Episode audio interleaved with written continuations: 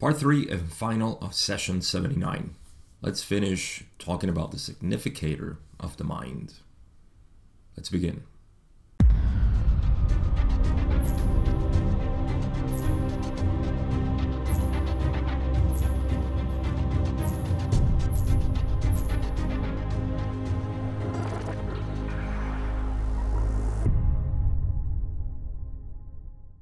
It is a chilly morning here in the forest of Pennsylvania, and I'm ready to talk about this final part of session 79, where we're going to touch, I think, for the first time, the last archetypes in the cycle of the mind, and we'll get to significator, transformation, and great way.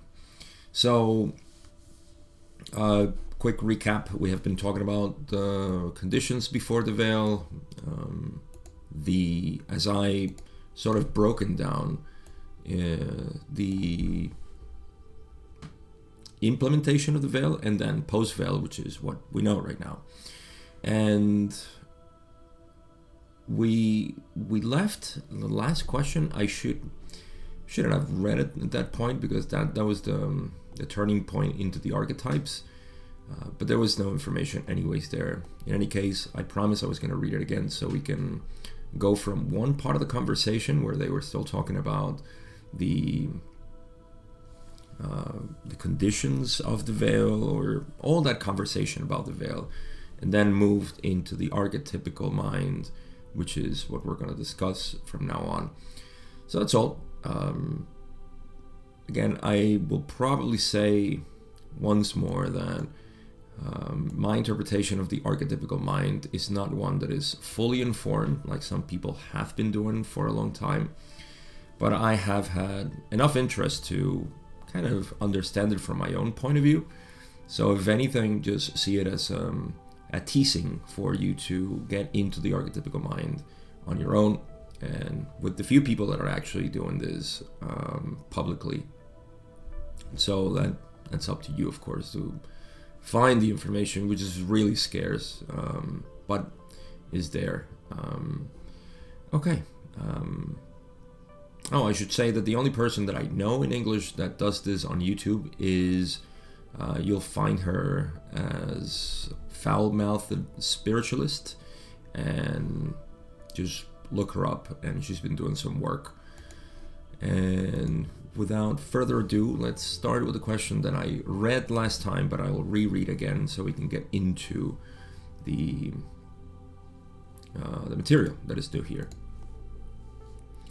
So in question 34, Don asked, Okay, at the present time, we are experiencing the effects of a more complex or greater number of archetypes, and I have guessed that the ones we are experiencing now for the mind works or work as follows we have the Magician and High Priestess, which correspond to the Matrix and Potentiator, which have the veil drawn between them, which is the primary creator of the extension of the first distortion.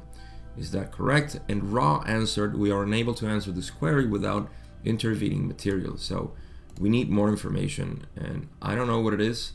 I think it may have to do with the drawing of the veil and the extension of the first distortion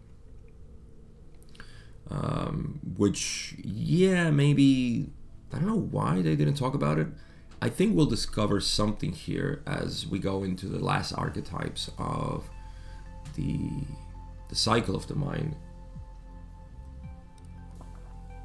But again, we'll see. Why do I say this? Because Don basically said uh, the magician and the high priestess correspond to the matrix and potentiator, and that the veil is drawn between them. All of this is true. And I think the last sentence where they where he says the primary creator of the extension of the first distortion is this drawing of the veil. So maybe that's where there is intervening material. And there's something that Ra could have said, but they didn't. But alright. We'll find out, I guess. Question 35, Don says again, okay, sorry about that. The next archetype, the Empress, is the catalyst of the mind, that which acts upon the conscious mind to change it. The fourth being the Emperor, which is the experience of the mind, which is the material stored in the unconscious, which creates its continuing bias. Am I correct with those statements? And I don't know why I moved to my face, but it's to rather we want to draw our attention where they say, though far too rigid in your statements, you perceive correct relationships. There is a great deal of dynamic interrelationship in these first four archetypes. So, uh, again, Don is being rigid in his statement uh, by, I guess, stating specifically that uh, the Empress is the catalyst of the mind, which acts upon the conscious mind to change it. Um, yeah, I mean, it, it yeah, I, I, suppose that's why also Ra says that um, that Don perceives correct relationships, but it's a little bit too um, too rigid. So there's more to explore, which is what Ra says: the dynamic interrelationships of these four archetypes. So in in practice, right? Let's let's leave the uh, the study material on the side for a moment. In practice, there is a um, a cyclical process, right, of being conscious, the conscious mind, being aware of its environment, and that environment is not the physical alone, obviously, but mostly actually the thoughts and images that we have in our in our mind. So that's the conscious mind, what is aware of and there is the unconscious mind, which has the diagram, let's say, of what's happening. And that is producing catalyst, this, um, this inability to be able to read the diagram in the unconscious mind produces catalyst, which, uh, when processed, produces experience that can be fed to the significator. So you see, there there is a cycle going on there between these four archetypes, and that's what Ra describes as uh, dynamic interrelationships in these first four archetypes, which again are the matrix, potentiator, catalyst, and experience. And yes, it uh, the correct relationships, as Don says, is that uh, catalyst acts upon the mind, but in which way? And experience is the material stored in the unconscious, which creates its continuing biases or bias. But uh, how does that happen? You see that there's a lot to explore in the different relationships that are between all all these archetypes. And again, I think this is mostly a structure that we should meditate on. You see, and the way I see it is that we can understand that the mind is a um, a dynamic process of subject and object. That's essentially what it is, creating biases uh, from the subject-object relationship that it perceives. So it's, it's a sort of filter for uh, the infinite consciousness, the, the full, the one intelligent infinity, to filter itself through and see itself from uh, a subject object relationship, period. But of course, there are many parts in this system, and I'm just simplifying it in a way that is subject object relationship. But that's what happens.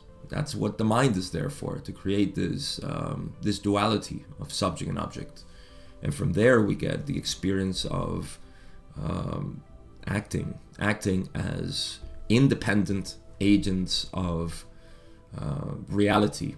Although we're not independent, we're completely interrelated, but we act like we are independent, and that is the beauty of the creation.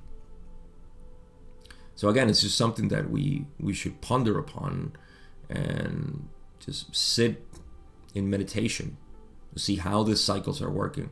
And the more we know about the uh, the system of the mind, the filter of the mind, of the one consciousness, the the easier it is for us to relate to it and understand the processes. So, all right, let's mover, movámonos. Question 36, Don says, would the Hierophant then be somewhat of a governor of, or sorter of these effects so as to create the proper assimilation by the unconscious of that which comes through the conscious? Uh, Ra says, although thoughtful, the supposition is incorrect in its heart. Don seeks clarification, says, What would be the Hierophant? And Ra says, The Hierophant is the significator of the body. This is a mistake that was later corrected, and I'll talk about that. But they, it should be the mind. So the Hierophant is the significator of the mind complex, its very nature. We may note that the characteristics of which you speak do have bearing upon the significator of the mind complex, but are not the heart.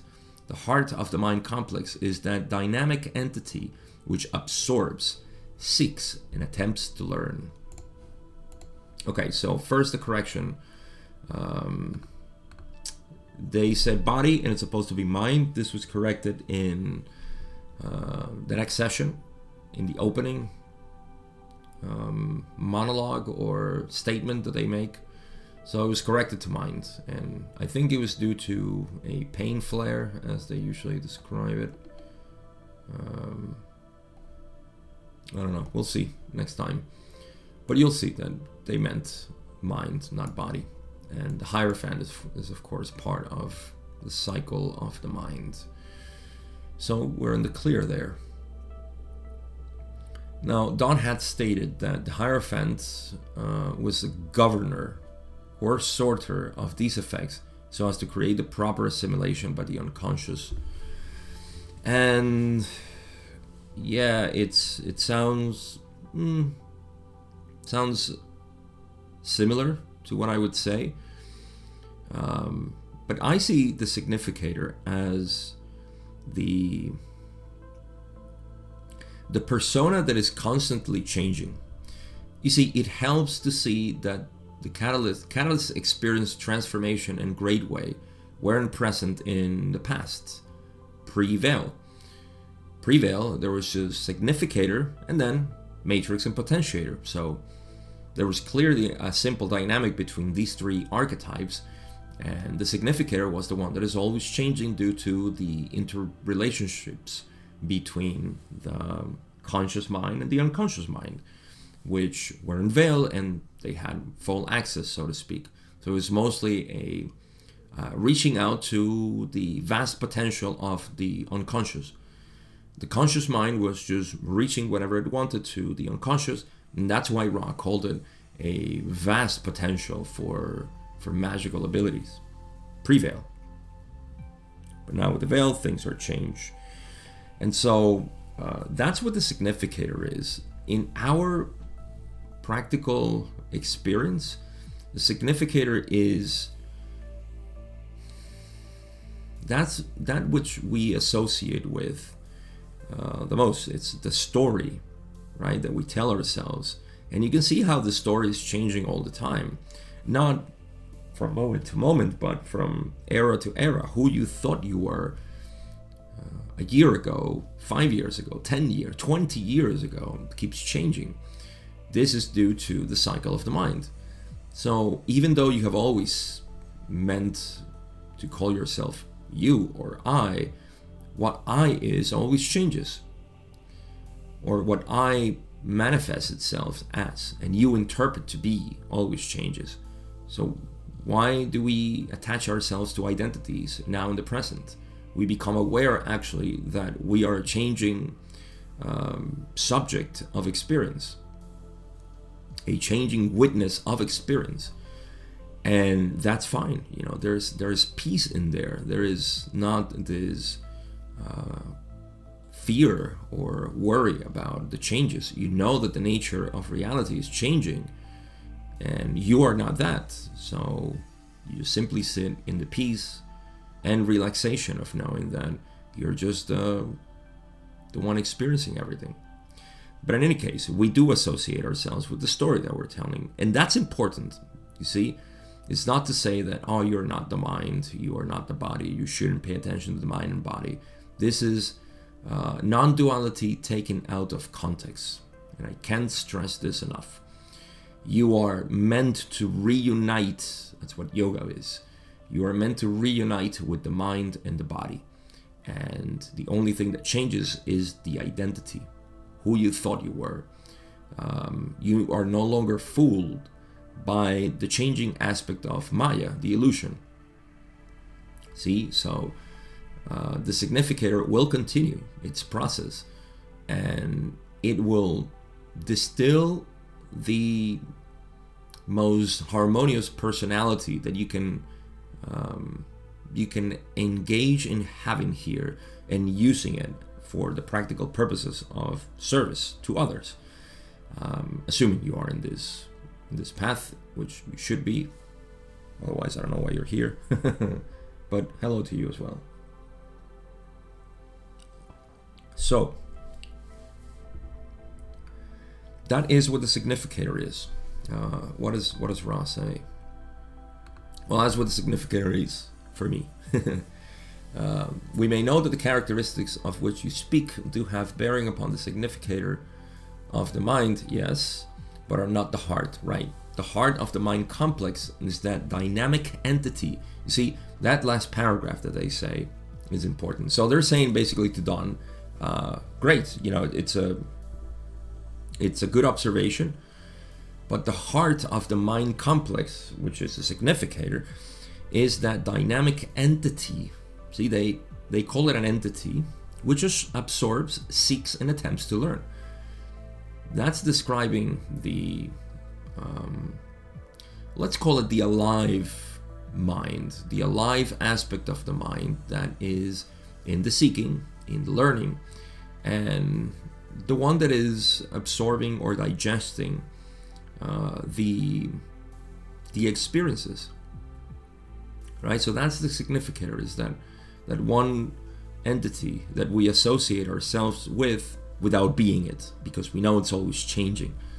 Um, so it's that that that playfulness of experience constantly defining and redefining the self as a manifested itself. but don't forget, there's a there's a thin balance there between the identity of ourselves with the significator and the usefulness of knowing the significator as it changes. So, let's move on. So Don in question 38 says, Then is the Hierophant the link, you might say, between the mind and the body, this question, I think it's a little off because what Ra said as the body, so Ra responds unaware of their mistake at this point, and they say there is a strong relationship between significators of the mind, the body, and the spirit. Your statement is too broad. But again, this is uh, this is not Don's um, misperception or anything. It's just because they said the body, right? In the last question, they said they said the hierophant is the significator of the body. So Don must have gotten confused and obviously said, uh, so there's the link between the mind and the body. And funny enough, there is a huge link, you know, between the significators of body, mind, and spirit. So, if anything, it's just a funny coincidence, right? That the, the mistake brings this up because there is a strong relationship, yes, between all the significators they are the personas that we are associating ourselves with on the spiritual, uh, bodily, and mental aspects of ourselves. So, yeah, um, we can obviate, obviate this question because it's due to a mistake. So let's move on. Question 39, Don says, let me, let me skip over the Hierophant for a minute because I'm really not understanding that at all and just ask you if the lovers represent the merging of the conscious and the unconscious or a communication between conscious and unconscious. Ra says, again, without being at all unperceptive, you miss the heart of this particular archetype, which may be more properly called the transformation of the mind. Okay. Don will seek clarification again and says, Transformation of the mind into what? Ra says, as you observe archetype 6, you may see the student of the mysteries being transformed by the need to choose betwixt the light and the dark in mind. So, lovers, I think this is the one where the male uh, character in the tarot is like this, with both hands on uh, on the opposite side and touching the positive and then the negative two female characters on the sides. And it needs to choose because at this point the experience has brought the mind to basically choose. See the choice is the important part here. It doesn't matter what you choose. Uh, we become very judgmental about the negative beings here and what we're doing is just becoming judgmental against ourselves. Uh, deep parts of ourselves that are still uncovered but yet still part of ourselves and that's the nature of the conflict, if I can put it one way. If you look down to the bottom of it, you always find, let, let me just talk about polarity here, because I, I think it's, uh, it's important to mention this. You find a lot in ourselves, let's not call out anybody or let's not externalize it. In ourselves, we find a lot of conflict. This conflict is in people shouldn't act this way, the world shouldn't be this way. We are dissatisfied with people and the world. Here's the thing nobody can support you on that, only you. Of course, you know, you may go on the internet and find a lot of people that will support you, only to find out later on that they won't support you in other things that you have in mind. so uh, you're disappointed. The truth is that anything that you are against is um, is that let, uh, let's just put it at that point. We we at the surface level we're only against something that seems external, people and situations, things in our lives that are dissatisfactory. And so when we start to see and say, well, it's not really people, it's not really situations. I start to learn this and I go back to myself and say, well, why am I feeling this way? Why, why am I feeling all worked up about it? And why do I feel that there is a conflict there between me, you know, my idealistic view of the world and people, and them? So I need to fix that. So, how do I fix that? let's assume you find a way in which to fix it, which um, in my method is just becoming aware of what you are and what you are not. Um, and you fix that, you see. Now, what is the result of this fixing? What you're fixing is perception. And when you fix perception, you realize that what you were against with people situations in the world was yourself. In other words, you couldn't, um, you were limited in your own identification, and that causes stress. That is the the reason why we feel emotional about it, because we think we are against the world and people we're in conflict with, or they are in conflict with us. However you want to see it, there is a discrepancy there that we, at the core of our being, we feel and we say, I mean, we don't say it consciously, but unconsciously, there is a voice saying, We don't like this. And if we can let that voice speak, it would say, We don't like it because we are fighting against each other. Not each other, um, against myself. In other words, you're not accepting that you are this. You see, you want to go to another universe where things are more idealistic. You want to go into your own imagination where things are better there. And don't open your eyes to the world because you have separated yourself from it. So at the core, this uh, this tension that we feel is due to that.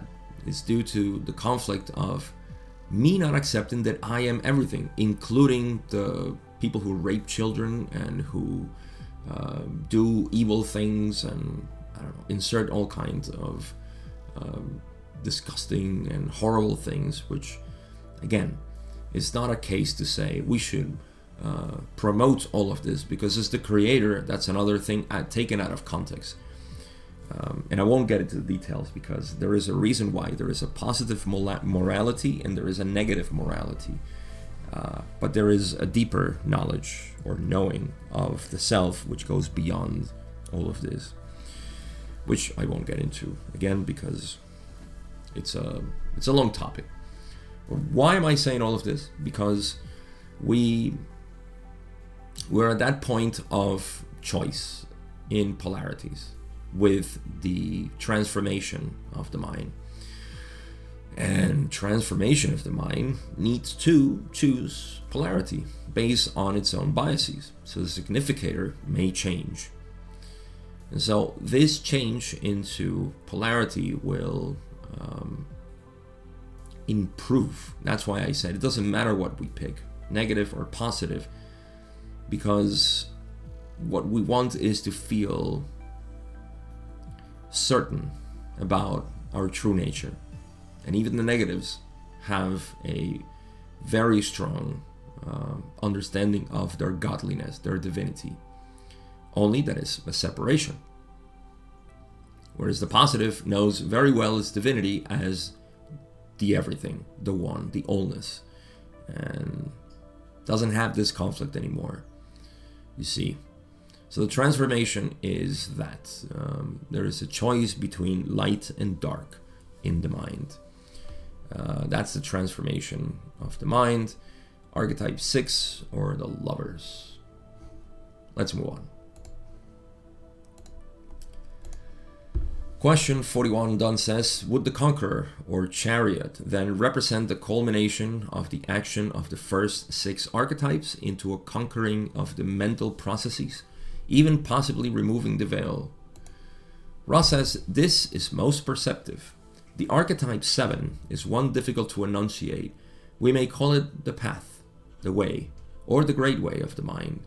Its foundation is a reflection and substantial summary of archetypes 1 through 6. One may also see the way of the mind as showing the kingdom kingdom of fruits or fruits of appropriate travel through the mind in that the mind continues to move as majestically through the material it conceives of as a chariot drawn by royal lions or steeds. At this time we would suggest one more full query for this instrument is experiencing some distortions towards pain. So finally, we arrive at the archetype, the last archetype, which is uh, the great way of the mind. You see, at this point, the significator is um, is changing. This is where the choice has been made and there is the possibility of the significator not the possibility but the certainty of the significator uh, changing. So um, what does Ra say? One may also see no they said something else before this. Uh, great way its foundation of reflection a substantial summary of archetypes 1 through 6. So, as far as I understand it, this, again, this is not the end of the evolution, but um, the reason, right? We we go through all these processes. We we want to change the significator. In fact, the significator is always changing and wanting to change. To um, this is this is what people confuse as improvement. Actually, we can call it improvement, and that's fine. Um, but when we start seeking improvement from the point of view of scarcity, for example, I am not enough and I need to improve, that's a sort of cancerous um, mentality. And I've seen it time and again because we and I when I say I've seen it, I've seen it mostly in me and then I see it reflected in others because not reflected, but I recognize it in others because I've I've lived it myself. In which you feel that you need constant improvement, and you're seeking that improvement. Um, whereas the calm mind knows that changes are happening, and these changes are welcome. They are not to be uh, sought after as a sort of I need it because I am um, I'm incomplete because you're always complete the way you are. That's why we call it perfection. You are perfect the way you are. And it's unfortunate, or let me put it two ways. It is unfortunate, and at the same time, it's fascinating that we have so much of this in our culture right now of seeking improvement. This is coming from our uh, indoctrination of remember you are a being a human who needs to learn and become better at life because life is tough and you have to uh, study and you have to graduate and you have to work and you have to save for retirement and for the college of your kids and whatever else your culture is is telling you that you must do. And then we get into spirituality and we say i want relief from all of this. And you find yourself trapped again into you need to do this for your energy and you need to practice that and you don't know how to meditate so you need to practice for uh, decades and you will become better at stilling your mind and so on.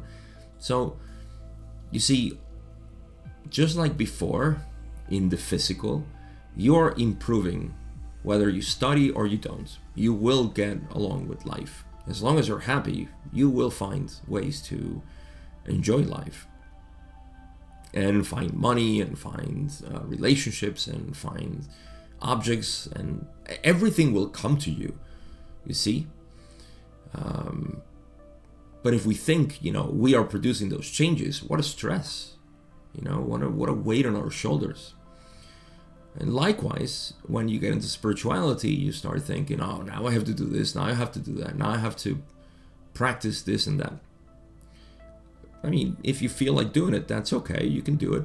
Just don't think you're getting something out of it that you don't have already.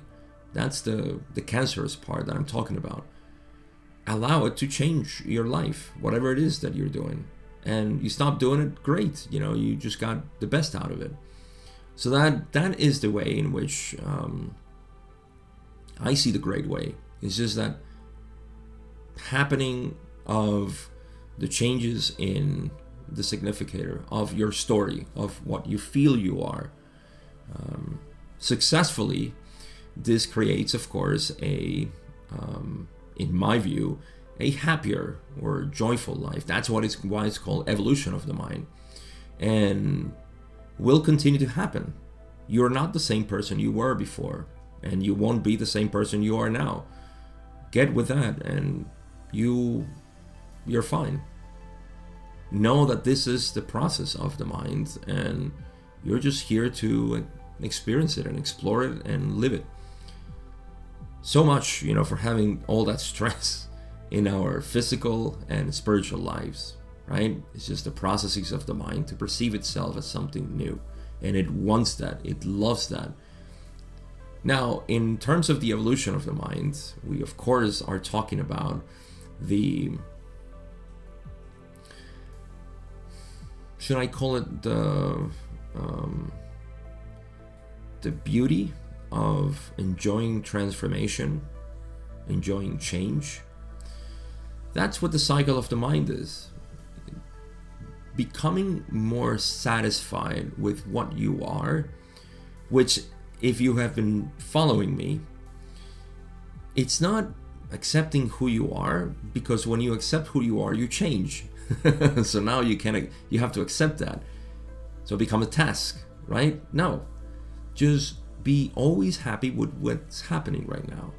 Because you can't be fully accepting of yourself right now because when you do that, you change.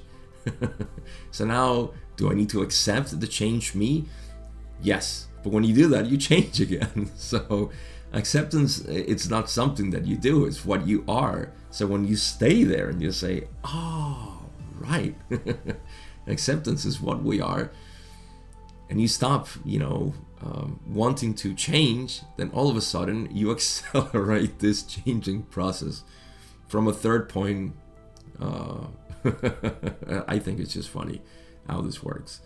Um, from a uh, third person point of view, people would look at you and say, My God, how much you have changed.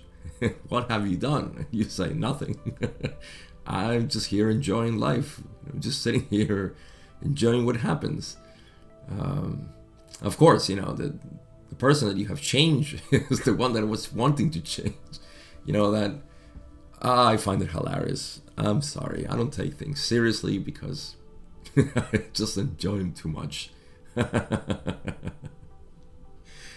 um, it's a uh, it's ironic. It really is. Um, more you try to change, the more stagnant you are. The moment you abandon this seeking of wanting to change, wanting to improve, suddenly everybody looks at you and say, "Wow, what a change! I want to be like you." at that point, you say, "Stop trying to be like me, and you will." uh, I love this. I really do. So yeah, that's that's to me what great way is. Um, is that part of the arch- the archetypical mind, which um, it's um, it's registering the changes in the significator, right? Is constantly finalizing the cycle of experience and catalyst to um,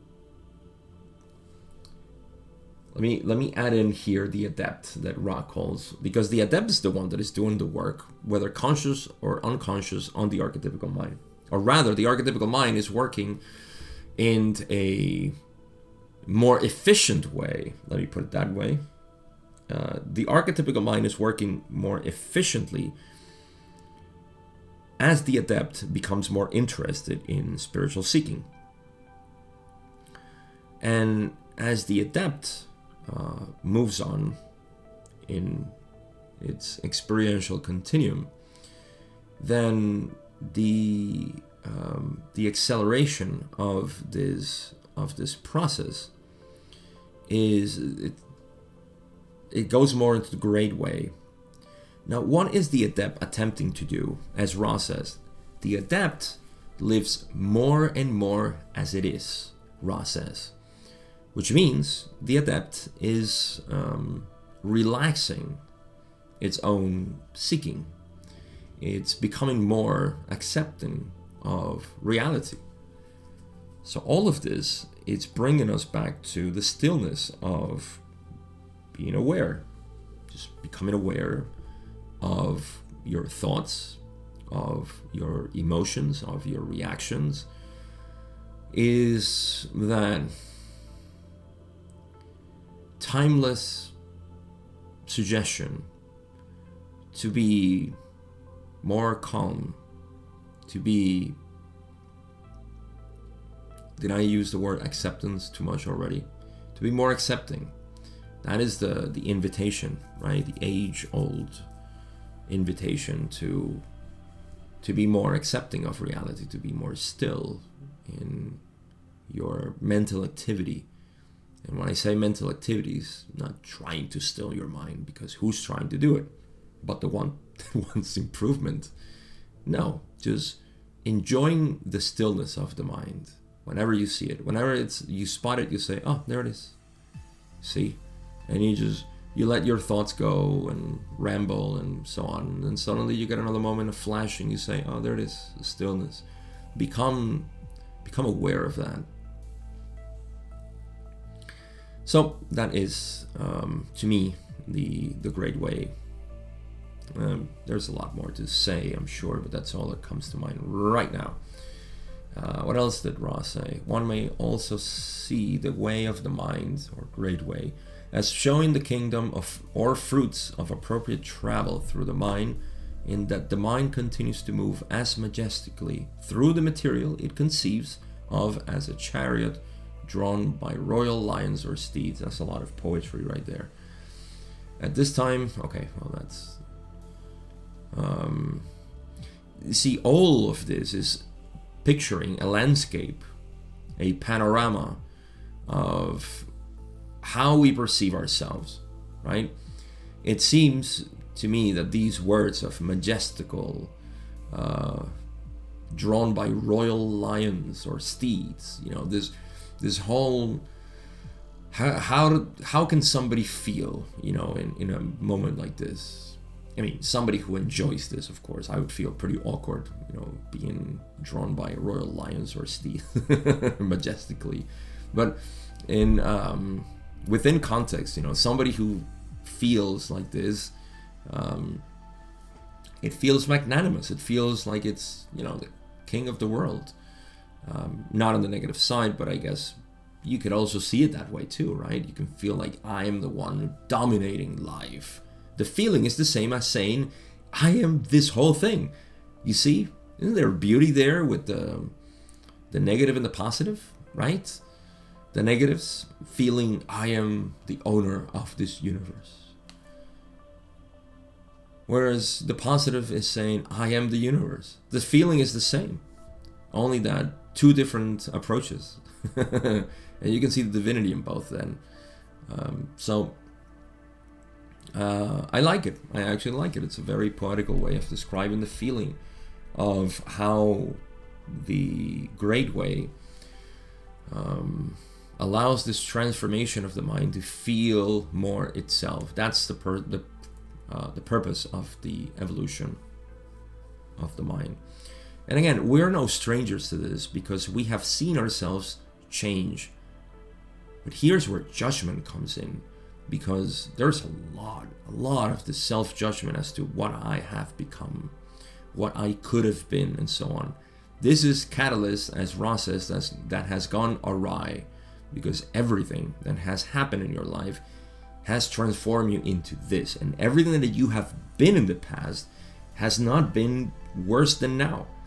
It's been perfect at the time. You see, let me give it last um, analogy here, which is the evolution of species on Earth.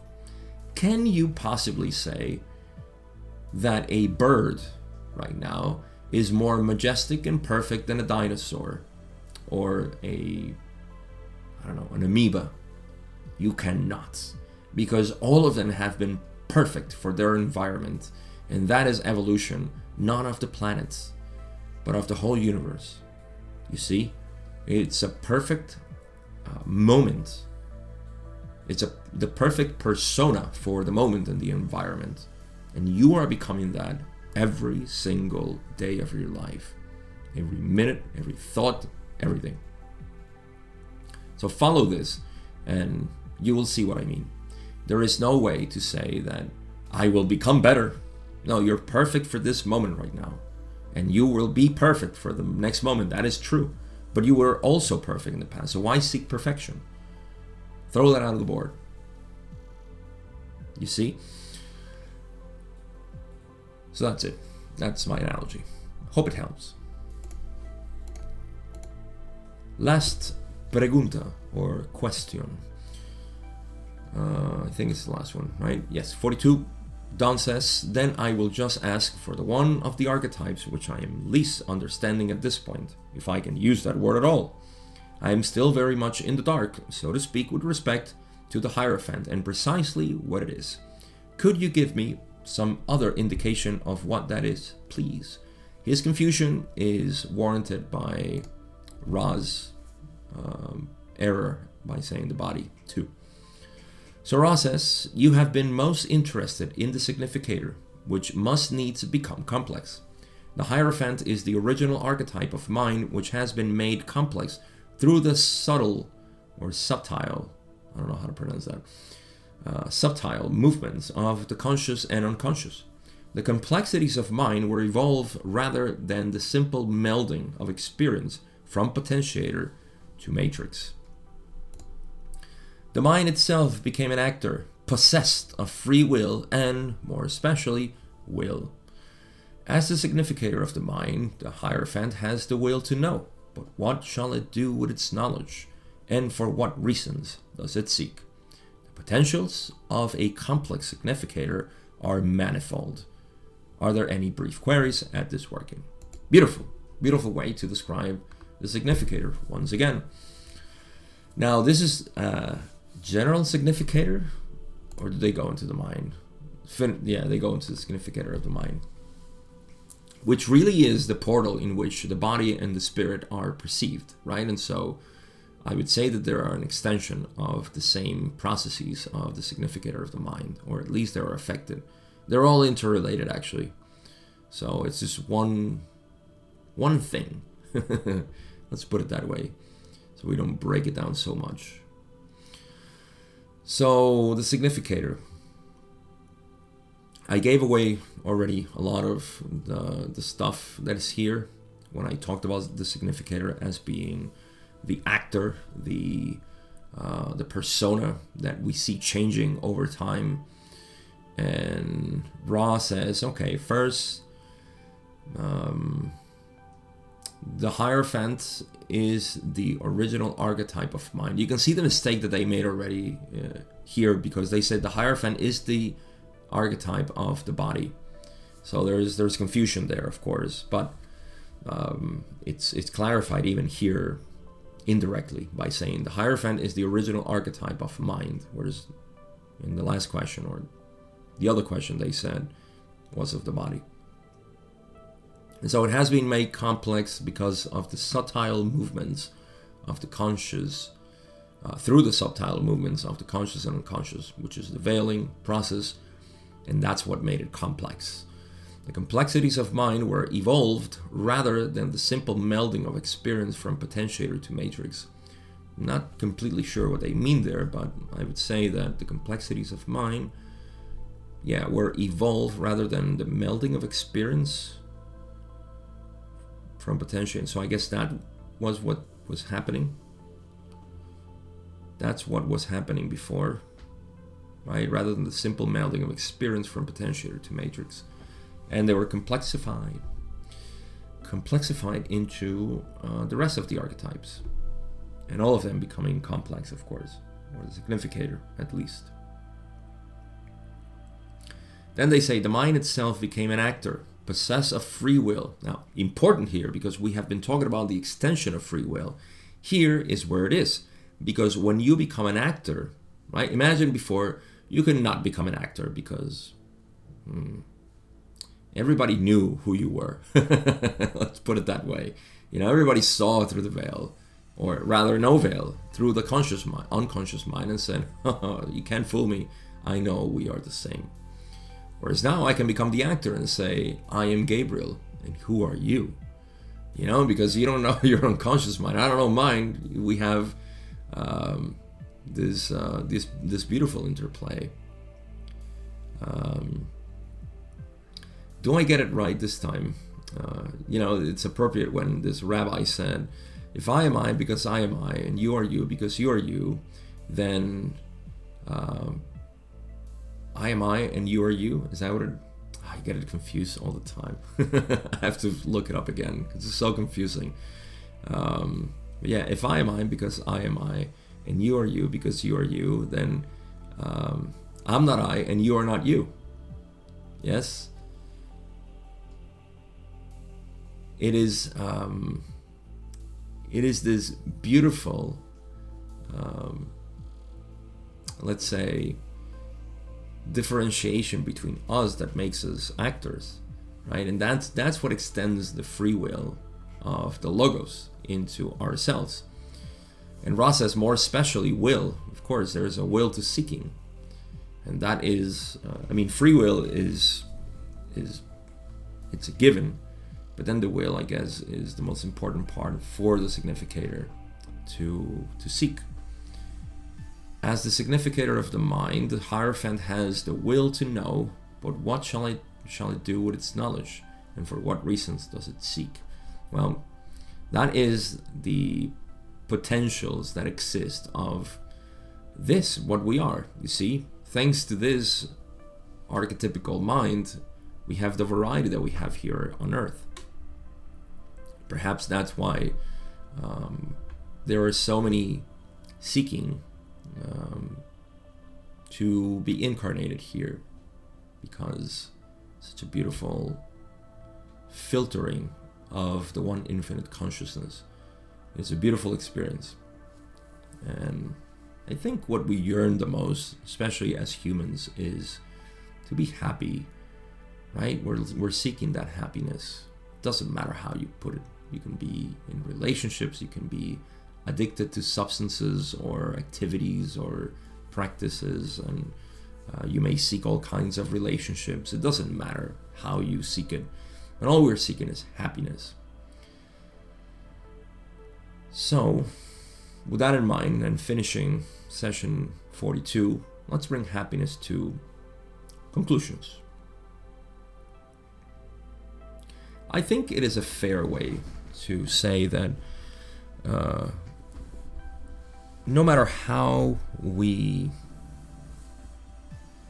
we color it, no matter how we uh, paint it, what we're seeking is happiness.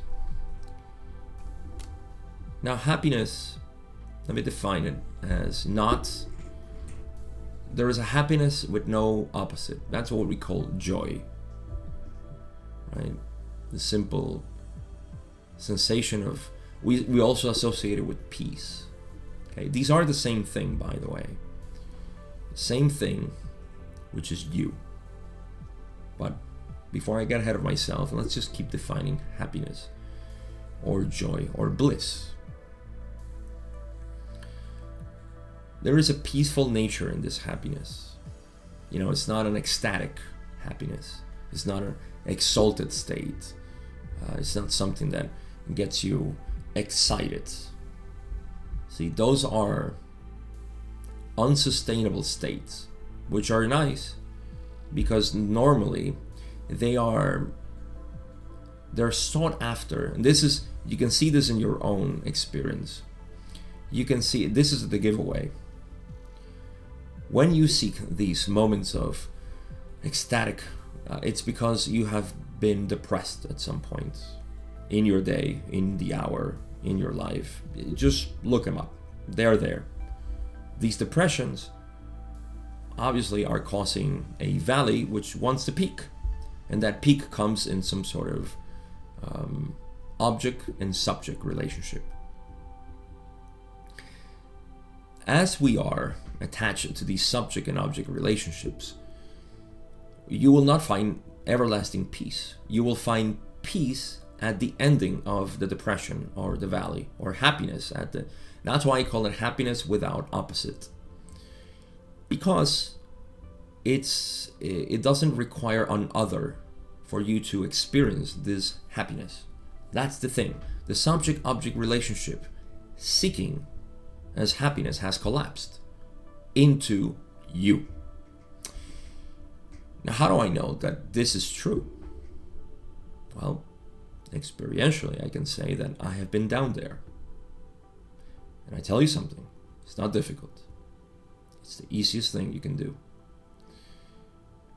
When you go there, you validate and you say, "Oh, yeah, this this is this is it. You, this is the happiness that everybody talks about. This is the peace."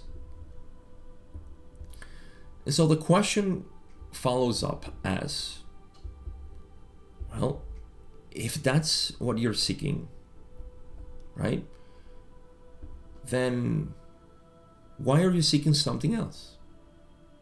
Why are you seeking that somewhere else, rather? If you are it, then why pin it to some object where you become the subject and that object is the carrot hanging in front of you. This peaceful happiness is what the mystics call love, true love, not the love that has an opposite of dislike. See, that's a different thing. We should define these terms in our language there is like and dislike, and that's fine. You know, I can't just like every food that I eat. I have to have some preference. I enjoy that. That's part of life. But love, love should be unconditional. And you see, you preserve your likes and dislikes. You don't have to release those. See, nobody likes pain, so that, that's okay. You don't have to enjoy pain. that's what the ascetics were doing in the past, uh, thinking that the more pain they inflicted in themselves, emotional, uh, physical, the more numb they would become, and so they would be in that non opposite uh, joy of life. They all failed. The one that failed the hardest was Gautama Siddhartha, the Buddha. And in his failure, he found enlightenment. so why why do that? No, unconditional love is simply the nature of your being. It's what you are. It's not something that you do. So again, my conclusions are not surprising into the seeking of the self, which is again what Ra was suggesting all along.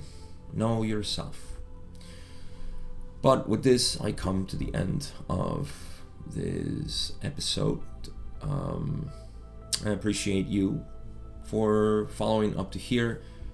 If you're interested, especially, uh, let me put it this way if you feel that you have been so far absorbing a lot of content, information, and you identify yourself strongly, you relate, you resonate to all, to a lot of things, not only say the law of one, but everything else, manifestation and you being uh, wanderer and all of this.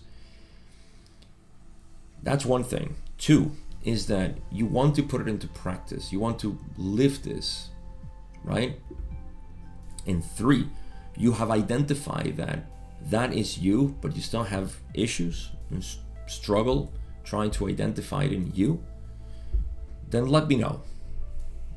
Go in the description to my Instagram and DM me that this you qualify with all these three things and let's talk about how we can do this together because I come from that same sequence of having all these three things and that was my my process of ending the seeking to find it within myself. That's why i always talk about knowing knowing the self is the biggest gift you will get because you are the creator. Knowing yourself as the creator there is no bigger realization in this lifetime. In living it it's a different story. So thank you again uh, like I said, description. Let me know. We'll talk. And if not, I'll see you in session 80. The 80s are back. This, uh, yeah, I think we're gonna have about two parts at least because they're all long. So, two parts, session 80. We'll see. But until then, take care, be happy, be joyful. I'll see you in session 80.